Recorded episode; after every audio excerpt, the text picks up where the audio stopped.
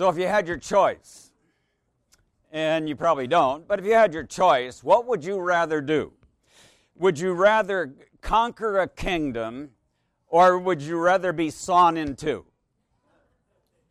Or if you had your choice, would you rather be slain by a sword or would you rather escape from the sword? The answer is it really doesn't make any difference as long as you did it by faith. Conquering a kingdom is no big deal. Lots of people, I mean, Alexander, Caesar, Charlemagne, you know, they've conquered great kingdoms. But there's no great virtue to them. And a lot of people have been sawn in two, and there was no virtue in that. The whole point of this epistle is these people are commended because what they did, they did by faith. Now, this is All Saints' Day. I love All Saints' Day because it's my day. Uh, the Holy Prince Jonathan is my saint, and he doesn't get a day all by himself. But uh, so I get to celebrate my Saints' Day today. Now, let's just think a little bit about saints. What are they, and how often we remember them, and why? That's the most important thing I'm after today. Why do we remember the saints? Now, here we are on this All Saints' Day, okay? So, I'm lying to you now. Once a year, we remember them, right? Once a year. No, several times every divine liturgy, we remember them. And it gives us a clue as to why. Now, you know, sometimes uh, some of us who have been uh, celebrated the liturgy in many different parishes, we get confused because we can't remember whether it's calling to remembrance all the, our most holy, most blessed and glorious Lady Theotokos and ever Virgin Mary with all the saints. Or whether it's remembering them or calling to remembrance or commemorating, it all means the same thing.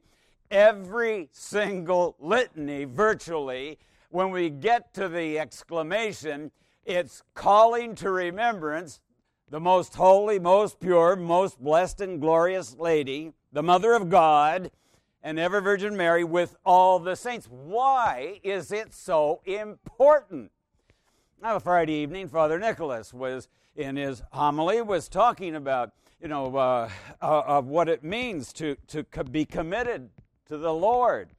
Well, how do we know what it is to be committed to the Lord? Well, you got some clues. Your clues come in the saints. That's where you get your clues. Now, you know, I grew up, and there's nothing wrong with this, where I only had one person that I was supposed to emulate, just one. Who was that? Jesus. Now, th- that's, that's good. There's nothing wrong with that, but it isn't quite good enough for most of us because that was just always out of sight. I could never attain to that. Now, let's get real about some of the saints. And I'll get, we'll get to a definition of a saint here in a moment. Actually, we got it in the epistle today. But, uh, you know, some of these saints weren't all that perfect. Some of them were, I mean, they did some bad stuff.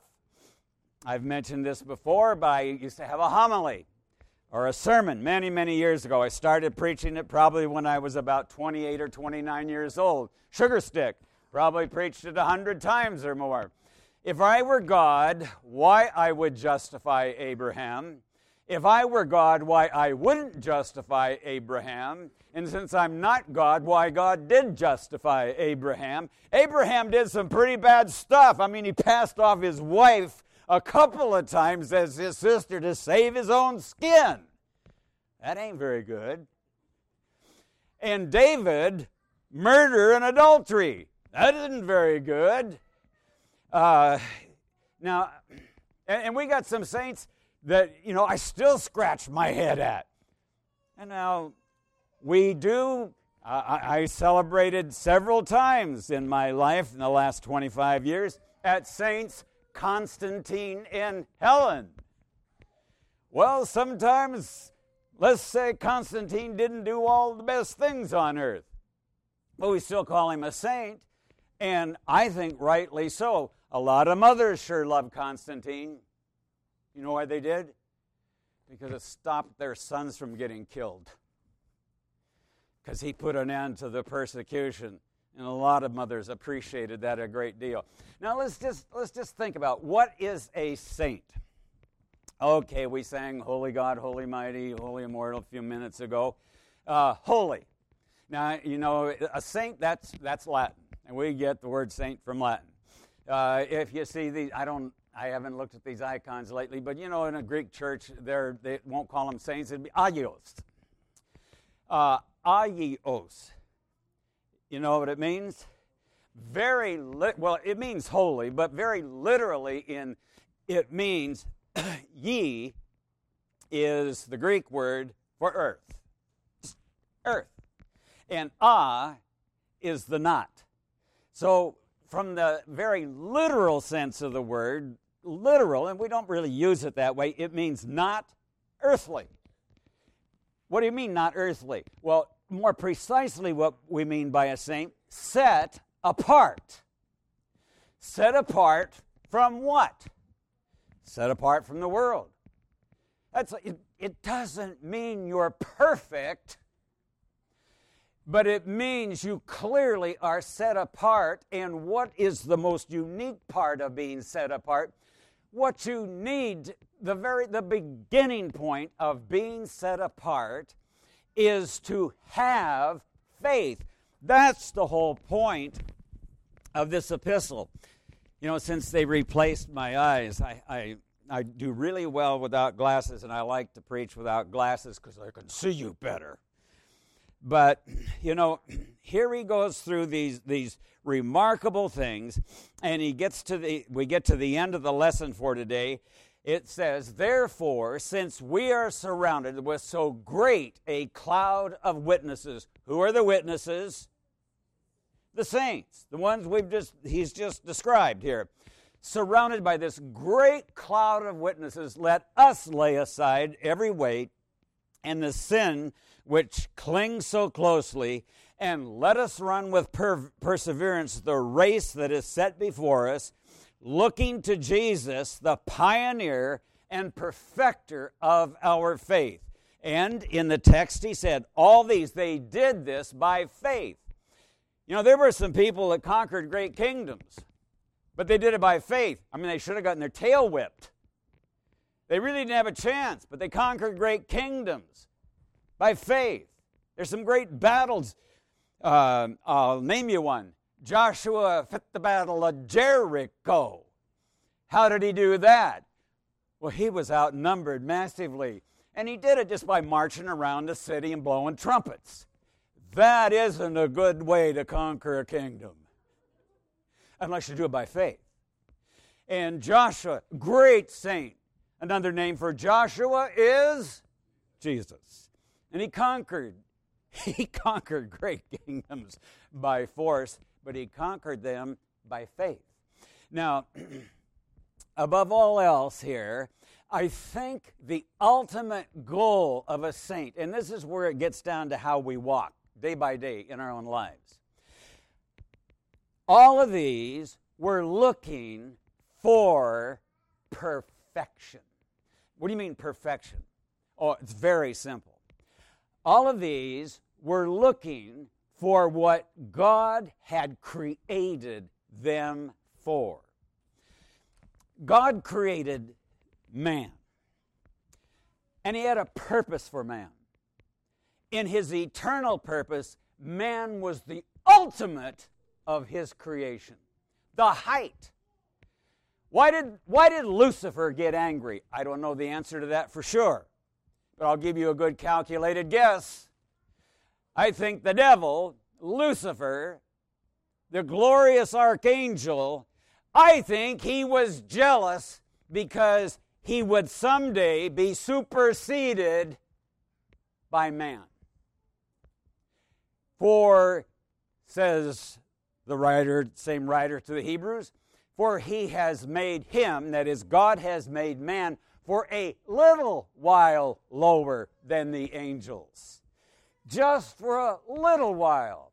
But ultimately, man is above the angels. God had a purpose. He has a purpose for you, a purpose in your life. And it, it, it's, it's grand and it's glorious, but it's holy. It's set apart. It's not earthly. It's not worldly. You know what's missing in this text from the Hebrews? It doesn't talk, it doesn't commend great rich men. It doesn't say, uh, who by faith conquered great kingdoms got very rich. Doesn't say that.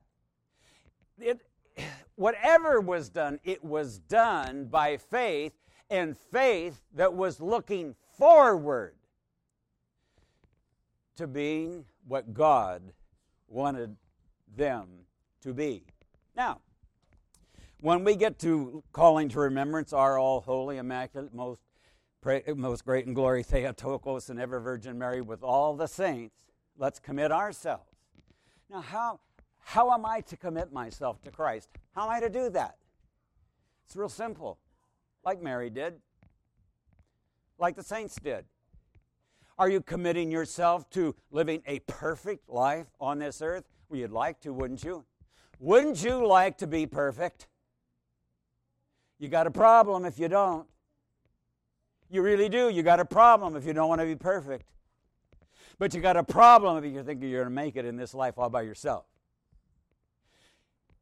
You will attain perfection ultimately if that's your ultimate goal, if you are willing to be what God wants you to be.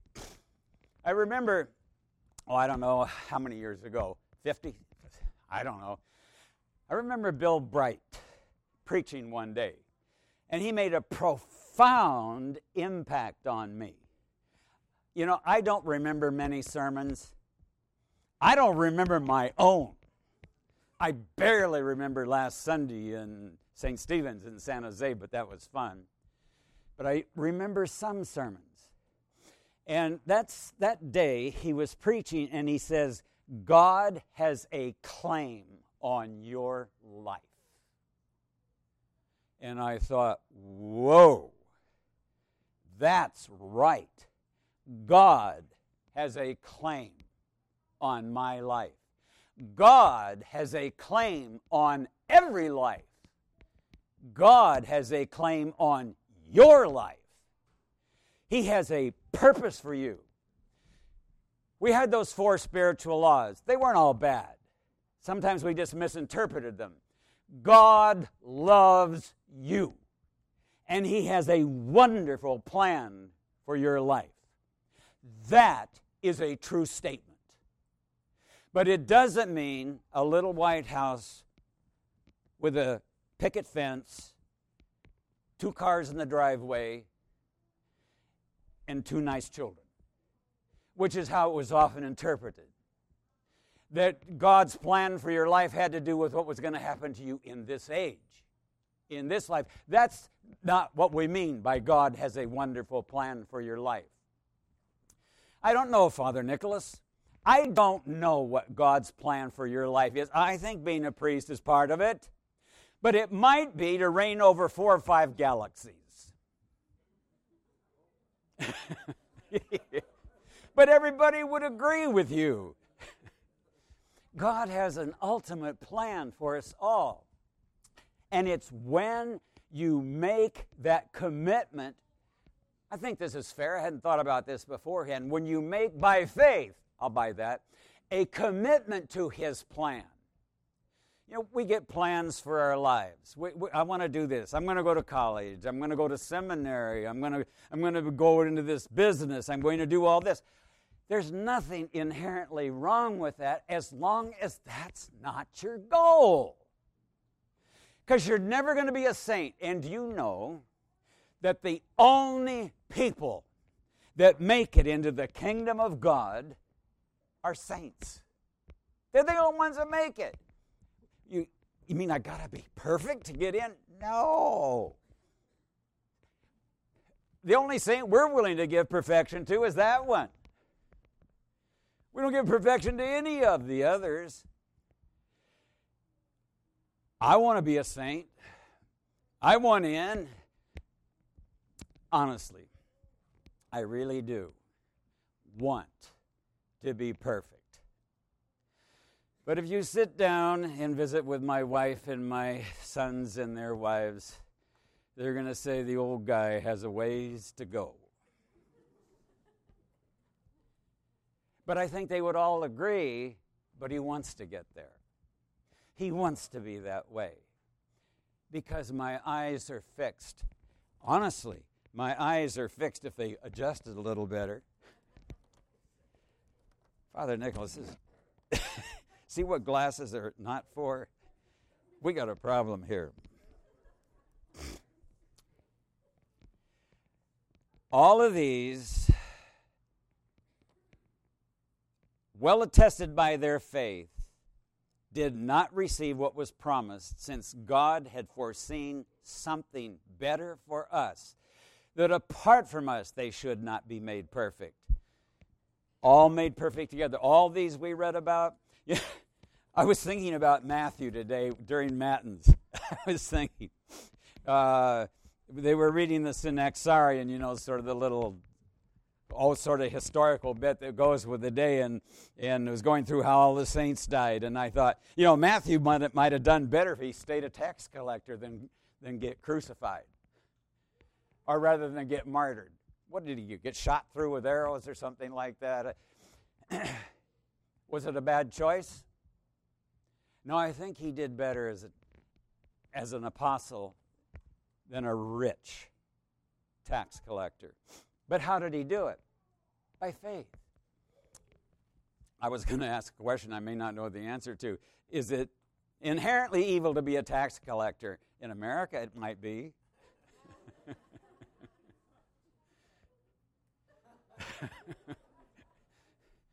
we'll find out in a few months, won't we? Maybe. but there's probably nothing inherently evil about being a tax collector as long as you're honest. But that wasn't God's purpose. That wasn't God's purpose for Matthew. God's purpose for Matthew was something better. And it wasn't only to be apostle. What was God's ultimate purpose for Matthew? Answer me. Perfection. Perfection. Perfection. For all eternity. To be what God envisioned when He created man in His own image and likeness was what Matthew ultimately strove for. Now, to finish, you know, we get along in this in this life, we struggle. Sometimes things go well for us, sometimes don't things don't go well for us. What I want you to be able to do, my ultimate goal in this homily is for every time you hear calling to remembrance our all holy, immaculate, most blessed and glorious Lady Theotokos and ever Virgin Mary with all the saints, let us commit ourselves and each other and all our life unto Christ our God. What I want you to do is to be able to say, I, I do this many times consciously. I say, Yes, Lord, that is what I want. I want to commit myself. I want to commit myself and all these people around me. I do. I stand there not just me, all of you, to commit us, I and each other, and all our life unto Christ our God. How do I have an idea of what that is? Hebrews 11, all the saints, the Mother of God. And sometimes it's very difficult. Now, I, you know, I used to love to sit down and with Father Jack and Father Richard, Father Peter, Father Gordon. I love to sit down before a homily, especially, you know, we'd go over what was going to be said, make sure we were all in agreement that this was what needed to be said. Don't have that anymore. Lost them. Sorta. Though I think Father Richard's playing tricks on me. Because in Father Richard's last days, he spent vast amounts of his time in St. John Chrysostom. And I find out in these days, whether they're my last or not, I don't know, but I find myself spending a lot of time with St. John Chrysostom. Not his liturgy, but his writings. Uh, he didn't write them, but somebody wrote them down for him. and uh, I ran. A, I like to bring him to church with me. I told the folks in San Jose last week that I, I brought with me St. John Chrysostom. And uh, i brought him with me today. So, thinking of the saints. Why, says St. John Chrysostom, it may be said, Who is there who is not against us?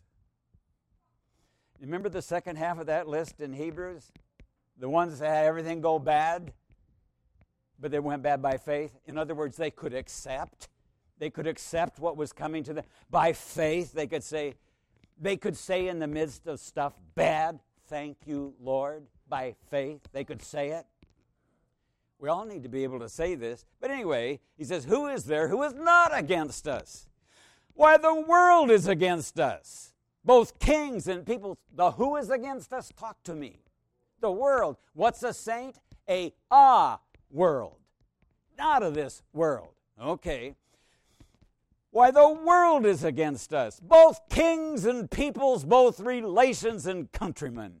Yet these that be against us, so far are they from thwarting us at all that even without their will, they become to us causes of crowns and procurers of countless blessings, in that God's wisdom turns their plots unto our salvation and glory. See how really no one is against us?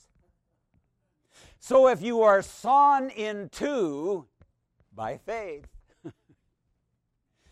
it's to your glory, as a matter of fact. Again, our father among the saints, John Chrysostom, Archbishop of Constantinople, whose divine liturgy we celebrate. But against the faithful who take good heed unto God's laws, neither man, nor devil, nor anything besides can stand against him. For if you take away his money, you have become the procurer, the buyer of a reward to him. If you speak ill of him, by the evil report he gains fresh luster in God's sight. If you cast him into starvation, the more will be his glory and his reward. If what seems to be the most severe stroke of all, you give him over to death, you are twining a crown of martyrdom about him. What then is equivalent to this way of life, being that against which nothing can be done? But even if they seem to devise mischief, are no less of service than their benefactors. You see, there's nothing that can go wrong with us, but it has to be in faith. It, the faith has got to be involved. You just don't say, oh, it's not just, okay, if it's the will of Allah. No, God has a purpose and a plan. He wants you to be a saint, He wants you to be not of this world. He wants to get you into His eternal kingdom. Yeah, you were right, Father Nicholas, on Wednesday, on Friday night. We need to commit ourselves and each other. How often? I think it's seven times on Sunday morning. it's just constantly commit yourself and each other. By the way, I love that each other. And all our life unto Christ our God. But we have an image, we have models, we know what it's about. We don't have to sit here and say, What's a saint like? I know what the Holy Prince Jonathan was like. I've spent a lot of time, I know everything about, well, I know a lot about the Holy Prince Jonathan. I really do. I'm satisfied with him as a saint. I love it. But I love all the saints. Remember in our most holy, most pure, most blessed and glorious Lady, the Theotokos, and ever Virgin Mary with all the saints. Let us commend ourselves and each other in all our life unto Christ our God on this All Saints' Day.